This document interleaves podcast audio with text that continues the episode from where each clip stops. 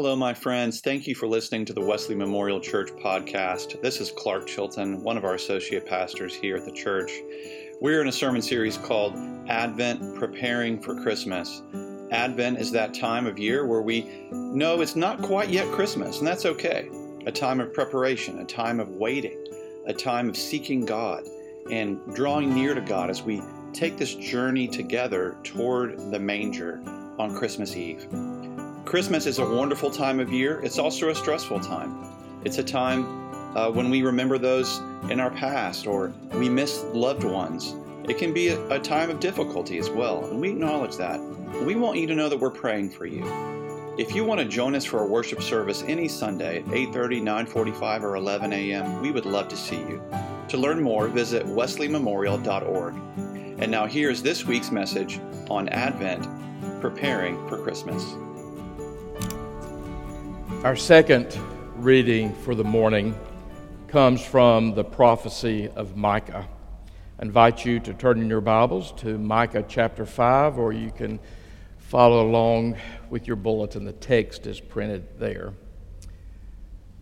Almost 700 years before the coming of Jesus, Micah the prophet wrote this But you, O Bethlehem Ephratah, who are too little to be among the clans of Judah. From you shall come forth for me one who is to be ruler in Israel, whose coming is whose coming forth is from old, from ancient days. Therefore he shall give them up until the time when she who is in labor has given birth.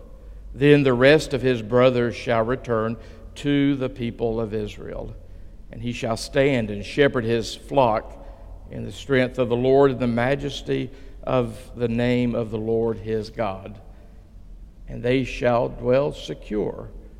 For now he shall be great to the ends of the earth, and he and he shall be their peace. This is the word of God. Friends, would you pray with me?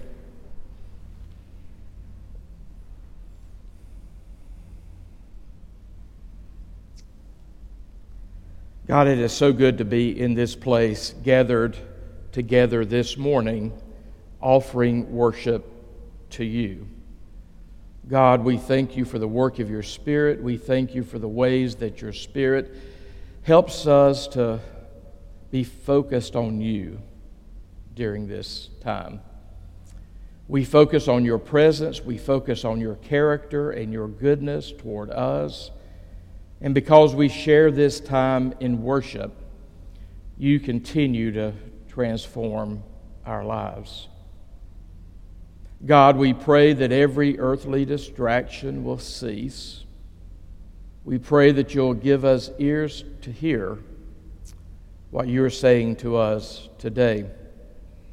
We thank you that we can join with the saints in heaven and offer worship to you and gather around this table we give ourselves back to you, God. You have given us so very much. The least we can do is to give our lives to you.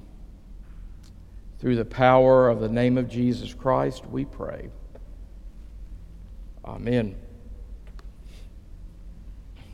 Every Sunday, your preachers here at Wesley Memorial Church seek to preach messages that are firmly based in Scripture and that are fair to Scripture because that's central to the Christian church.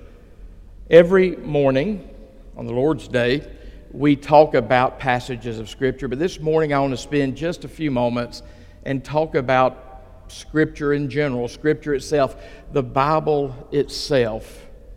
We need to remind ourselves what the Bible is and how the Bible is a gift to us. Particularly during the Advent season, you probably know the tradition early from the life of the church that as we focus on Jesus, the incarnate Word, we also remind ourselves of the written Word that God has given to us.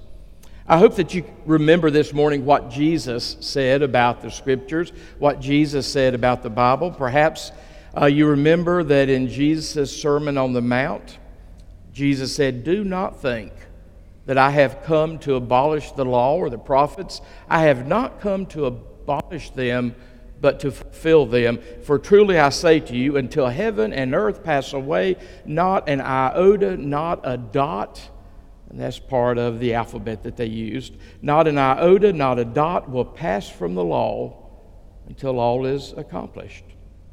And then Jesus said something remarkable in John chapter 10. For those of you that uh, were with me this past Wednesday night as we continued our study on Jesus and the Jewish festivals, we were looking at that passage in John chapter 10 where Jesus is in Jerusalem celebrating Hanukkah.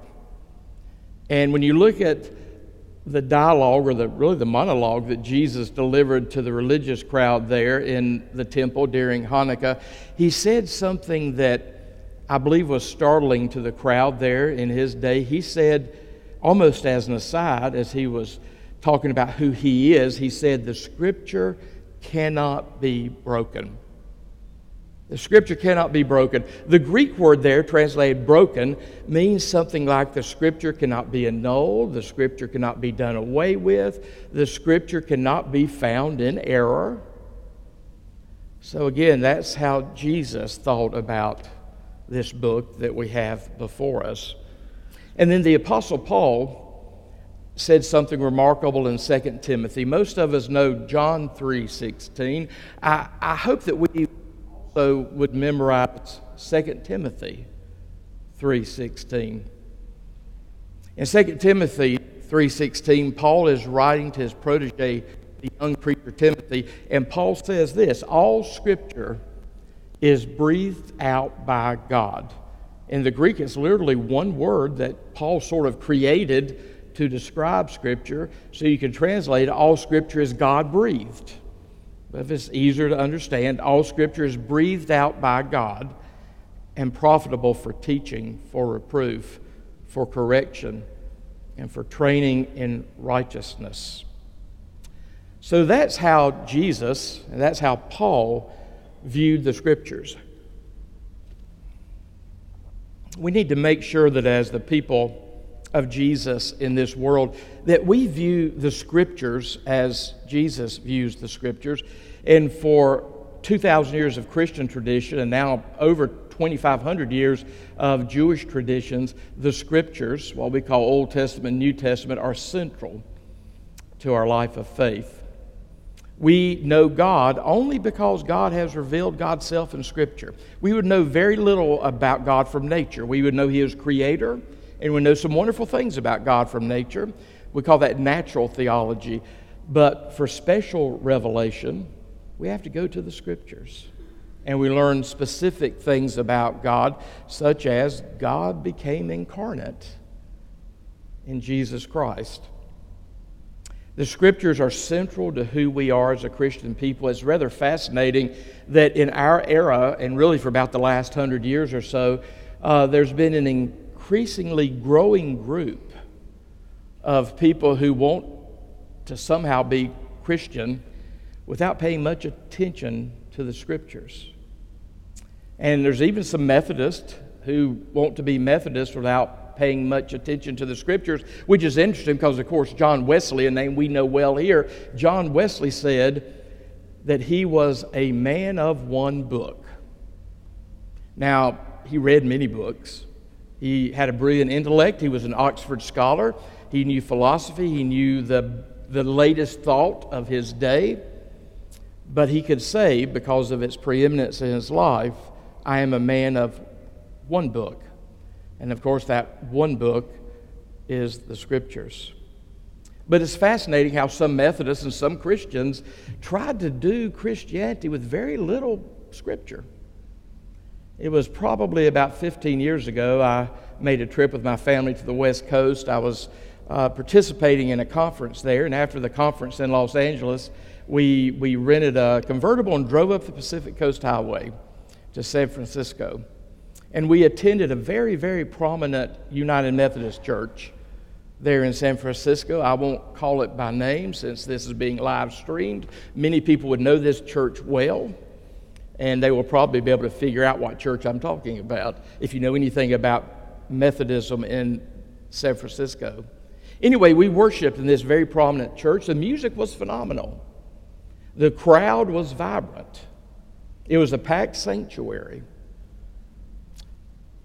No scripture was read during that worship service. The only scripture that finagled its way into that worship service was at one point uh, the preacher who's very famous, the preacher who's very famous, referenced part of one verse from, the, from one psalm just to prove his case that, that David liked to party. And that was the only scripture that finagled its way to the worship service that morning. And really, what, what bothered me more was after the sermon, if you call it that, after the sermon, I watched a baptism. And I watched a baptism, this is 15 years ago, I watched a baptism in United Methodist Church where the Trinity was not even mentioned or named. So not only was Scripture not referenced there in that worship service, Scripture hadn't informed that worship service very well. They did the baptism and talked a lot about God's love and God's inclusive love and how God is beckoning everyone to come into the kingdom, but never mentioned Father, Son, and Spirit. They did use some water, but never mentioned Father, Son, and Spirit. I remember um, my kids who were teenagers at that point, when we were leaving, they, they said, Dad, what was that? And I just said, Well, it's a different part of the country from us. Um, some Christians try to do Christianity without the Bible. Some Methodists try to do Christianity without the Bible. Um, I'm so thankful to be here at Wesley Memorial Church. The Bible's really important to us here at Wesley Memorial Church. You notice, if you've been around here for a while, we spend a lot of time with Scripture. Uh, it's central to the way we do worship, it informs our worship. Um, scripture text make prominent appearances in our worship. We have opportunities throughout the week for Bible study. We actually even do something that I'm not sure you notice unless you travel around to a lot of other United Methodist churches, but I'm going to make sure you're aware of it. After we read Scripture, we say something that goes back to the earlier days of the Christian community goes back to what we have said in our liturgy for hundreds of years, till recent years. We just, after the reading of Scripture, we make that proclamation this is the Word of God. People respond, thanks be to God. The historic way of doing it is just like we do it. This is the Word of God or the Word of the Lord. Thanks be to God. Just in recent decades, it's gotten popular in some churches, and words are important. At least they are to me, and I think they are to you. In some churches, what you'll hear after the reading of Scripture, you will hear, This is the Word of God for the people of God. In other words, there's sort of a caveat there. This is the Word of God for those who want it to be. This is the Word of God for those who have received it. But that's not the way the historic church has responded to Scripture.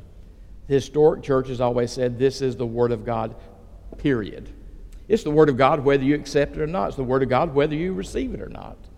It is objectively the Word of God. And that's the way the church has responded to the reading of Scripture for uh, almost 1,800 years. But recently that got changed a little bit because we didn't want to offend other people who have other Scriptures. So we just said this is the Word of God for the people of God, for the people who have sort of voted to receive it. I'm so grateful to be here at Wesley Memorial Church. The scriptures are central to who we are.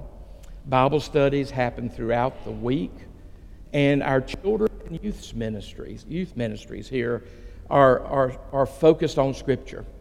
Now, they do the fun stuff, they do the trips, they do all the stuff that you need to do to sort of keep uh, children and youth engaged. But the people that lead our ministries here with children and youth are very focused on making sure our children and youth are raised to know the Jesus Christ of the Scriptures and to know the God of the Scriptures.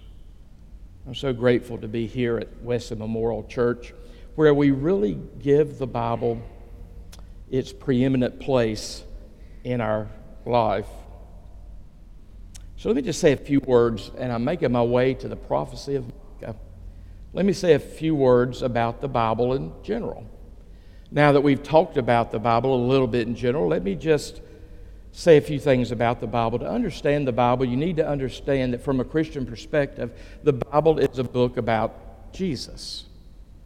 From our earliest days in the Christian community, we find Jesus throughout all the Old Testament, and particularly you see that around the Christmas season. You see the, the prophecies about Jesus. You see simple things like when the Holy Family goes to Egypt. Uh, Matthew will pull a verse out of the book of Hosea that says, I called my child from Egypt. We'll say, Yeah, that's Jesus. That's the Holy Family. That was written about the Holy Family. So we Christians have always lived life through Jesus shaped lenses, but we've always read all of Scripture through Jesus shaped lenses. I know I was taught very young that the way to understand the Bible is that in the Old Testament, Jesus is predicted, in the Gospels, Jesus is revealed.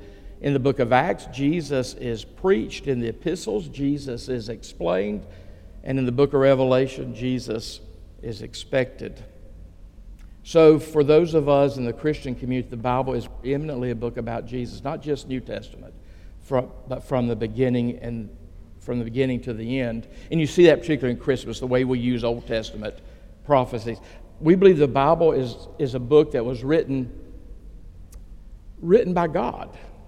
That's why we always have declared for almost 2,000 years now the Word of God. Thanks be to God. Now, God is the author of Scripture, but God uses human beings. God has used human beings to write Scripture. God uses human beings, used human beings to write Scripture, so we see their personalities coming through in Scripture. You know, before Paul wrote what Paul wrote that became what we call New Testament Scripture, God had formed Paul so that Paul could write what, what God wanted him to write. So the Bible is written by both God and his human instruments. But we believe that God is preeminently the author of Scripture, and that's why in the Christian community we believe that there's a remarkable harmony and consistency throughout all the Bible. And that's why we read all of the books in the Bible. We've accepted all of the books in Old Testament and New Testament because we believe they all point toward the same God and the same revelation of God in Jesus Christ. The Bible, of course, is a book unlike any other. Now, we know that the Bible has been the number one bestseller um, throughout Western history. But we also know that the Bible is unlike any other book because we know that the Bible changes lives. We have an existential, experiential relationship to the Bible, and for 2,500 years now, the scriptures have changed lives. The Bible is a book unlike any other books. It's in this book that we hear God speaking to us. The surest way to know the will of God, the desires of God, is to read this book. Then comes one last thing I want to say before we take a moment to look at Micah's prophecy we, we ask ourselves, or at least we should ask ourselves frequently, how should we interpret the scriptures? Ever since the Enlightenment in the 18th century, there have been a lot of people who try to just discount the Bible by saying something like, well, everybody interprets it their own way, everybody interprets it differently, and that just sort of excuses any reference to the Bible.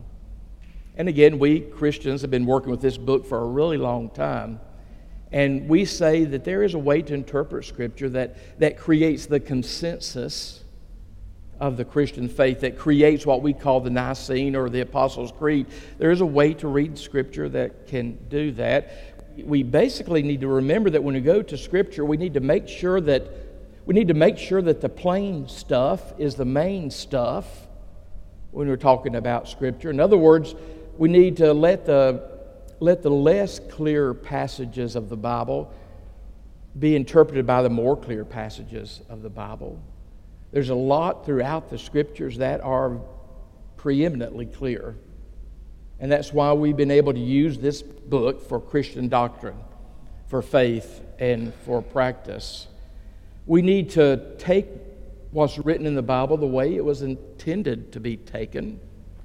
If it's poetry, that means we look at it a certain way. If it's, if it's prose or historical record, we look at it a certain way. We take the Bible the way it was meant to be written by the author that God used to write the Scripture. And we also interpret Scripture by using other Scripture to interpret Scripture. We've been doing this since day one. We use other Scripture to interpret Scripture um, because we do believe that there's a consistency. We do believe that there's a harmony throughout the Scriptures. And again, we use those clearer passages of Scripture to interpret the less clear passages of Scripture. So, with all of that being said, look at Micah chapter 5. Just one verse I want to point out to you because we spend so much time during the Advent season looking at these prophecies from people like Micah and Isaiah and Zephaniah and Malachi and others. We spend so much time looking at their prophecies. You sort of know how we use these prophecies, but I, I think I've tried to make it crystal clear how we use these prophecies this, this morning. Look at verse 2, chapter 5 of Micah. And this was written somewhere between 750 and 700 years BC, before Christ. And God, speaking through Micah, said, But you, O Bethlehem Ephratah, Ephratah is a more ancient name for Bethlehem. Those of you that are doing the Monday morning study on the book of Ruth, you've noticed that Naomi and her husband Elimelech were called Ephrathites. And after they're called Ephrathites, you see in the book that they come from Bethlehem. But you, O Bethlehem Ephrathah, who are too little to be among the clans of Judah, from you shall come forth for me or from me one who is to be ruler in Israel, whose coming forth is from of old, from ancient days. So here we are being told that when Messiah comes, when this ruler that comes who will make the ultimate deliverance of God's people, this, this one will come from Bethlehem. And Bethlehem was such a small little village, it was so insignificant. It was only about five miles, is only about five miles outside of Jerusalem, but particularly in the time of Jesus, that was a long trip, those five miles from Jerusalem to Bethlehem. It was just a tiny little inconsequential village, except David, King David, had been found there. And the prophet Micah said that the one who is to come from the line of David will be born there.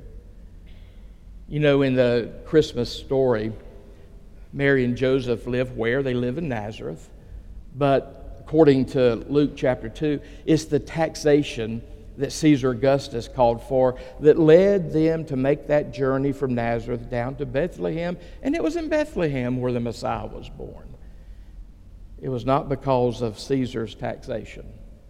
Caesar was just being a pawn of Almighty God to get the Holy Family into Bethlehem because that's where God had already spoken that Messiah would be born. It was such a tiny, inconsequential village. Whenever I take groups to Israel, uh, now we go to Bethlehem and you go to the Church of the Nativity. And the Church of the Nativity is the oldest Christian church in continuous existence.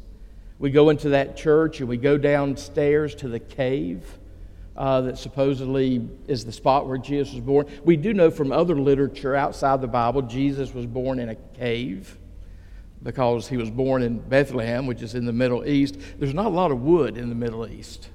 Our nativity scenes that we have were created in Italy to begin with in the 12th century. And they thought, you know, they built stables out of wood. So they thought Jesus's people must have built stables out of wood, but they actually used caves. There's more rock in the Middle East than wood. And that's why underneath the Church of the Nativity, there's a cave. And you go down in that cave, and um, you celebrate the birth of Jesus. Great place to sing Christmas carols. You go down in that cave, but of course, and you probably have seen this, there's a star on the floor of that cave, and particularly the residents of Bethlehem will say Jesus was born right there in that spot. Well, usually people look at me and say, Jeff, was he born on that spot? And I always say, well, who knows?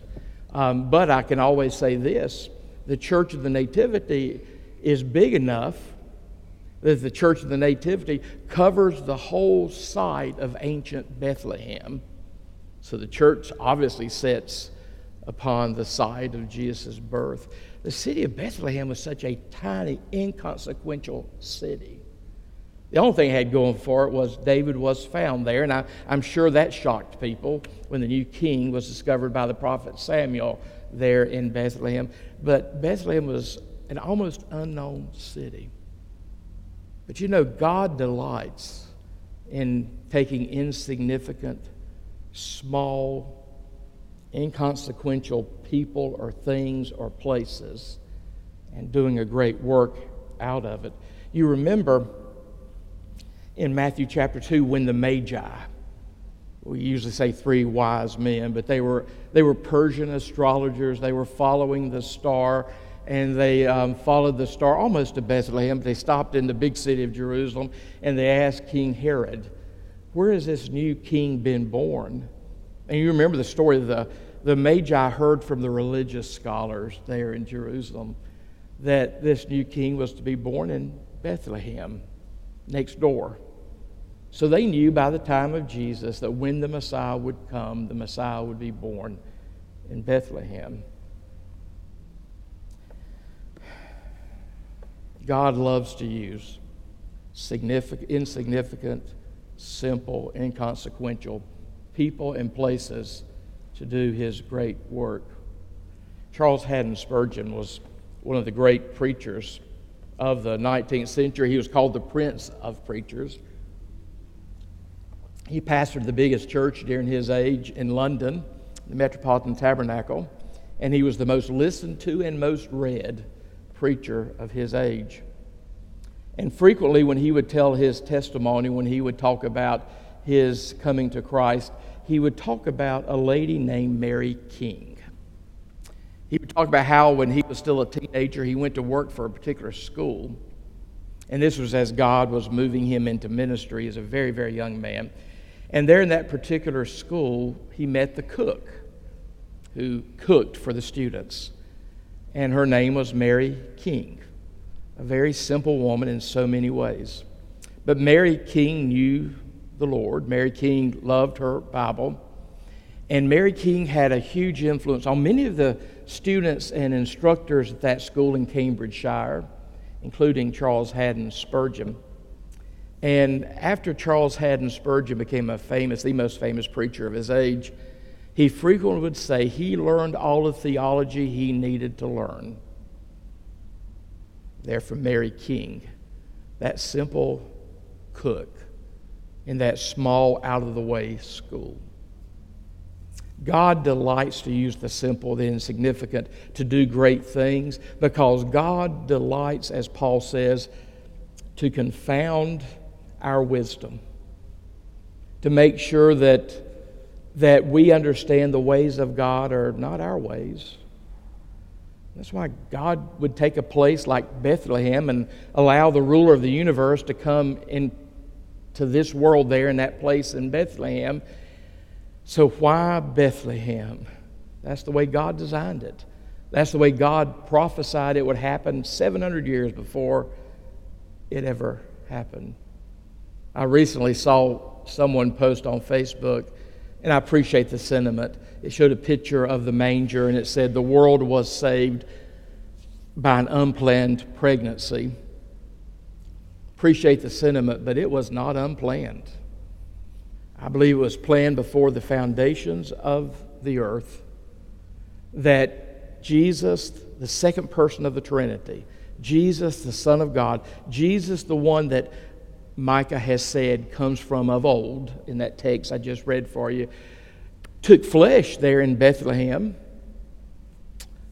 But he was part of the Godhead from all eternity. He was planned from of old, and his birth taking place in that little town village of Bethlehem was in the heart of God before anyone anyone ever knew it. So why Bethlehem? That's the way God planned it. And God's always at work, even when we don't see what He's doing or recognize what He's doing. So, Bethlehem Ephratah, you are the smallest of all the clans in Judah, but from you will come the one from me, God says. From you will come the one who has been from of old, from ancient days. May I pray with you?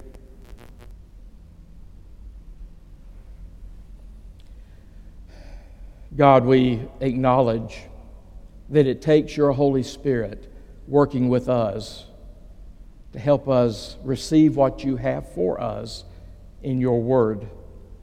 May we reverence your word. May we always seek the, the aid of your spirit in interpreting your word. May your word have its prominent place in this church. May your word have its prominent place in our lives. We thank you, God, that you are who you are. And we thank you, God, that we know your character because you are a God who has spoken to us. You are a God that has revealed yourself to us. You are a God who has revealed yourself to us through Scripture, and then ultimately you've revealed yourself to us through Jesus Christ. You are such a great, great God, but you desire to be in relationship with each one of us. So, great God, we pray that we will always welcome Jesus Christ to rule and reign in our lives. May we speak like Jesus, think like Jesus, serve like Jesus, but above all else, pay homage to Jesus. In his name we pray. Amen.